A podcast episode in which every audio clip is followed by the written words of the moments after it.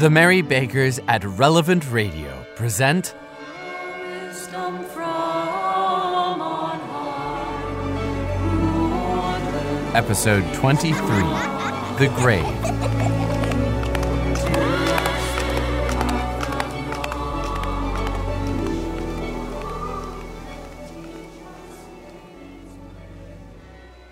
The ghost of Christmas yet to come conveyed Scrooge, as before, though at a different time, he thought.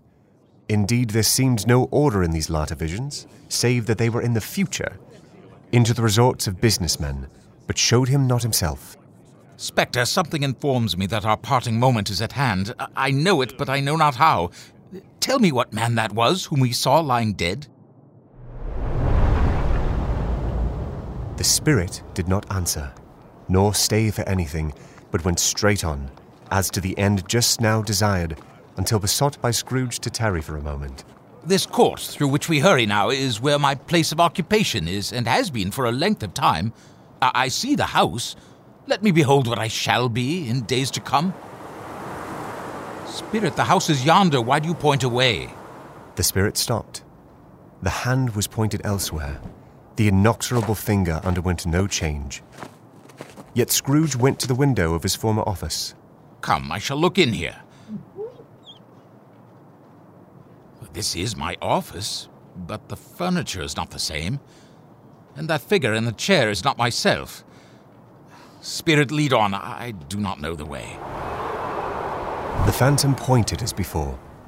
He joined it once again, and wondering why and whither he had gone, accompanied it until they reached an iron gate. He paused to look round before entering. A churchyard.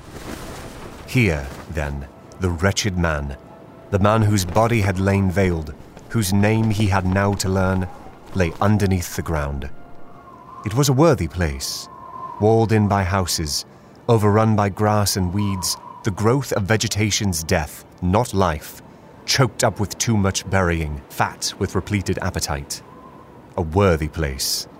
The spirit stood among the graves and pointed down to one.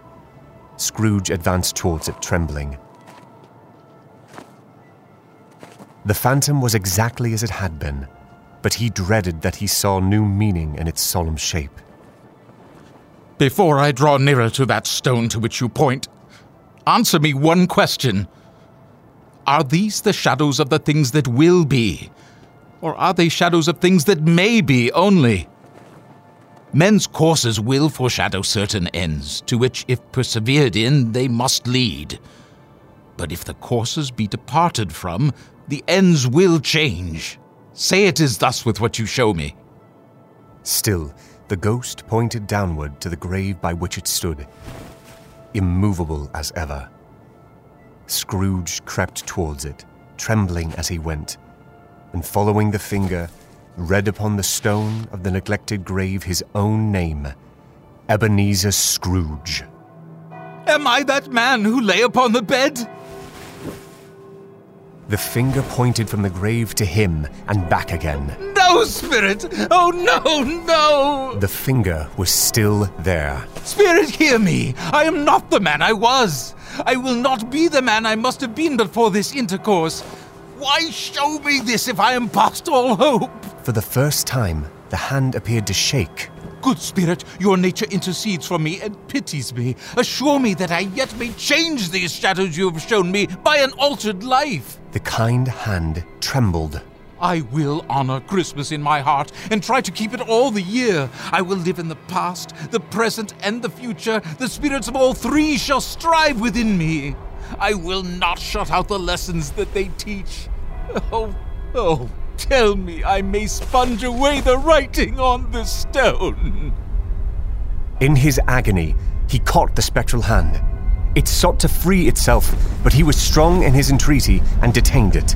The spirit, stronger yet, repulsed him. Holding up his hands in a last desperate prayer to have his fate reversed, he saw an alteration in the phantom's hood and dress. It shrunk, collapsed, and dwindled down into a bedpost.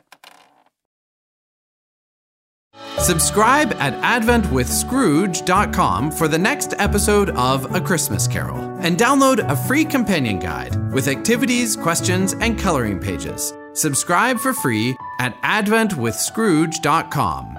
adventwithscrooge.com.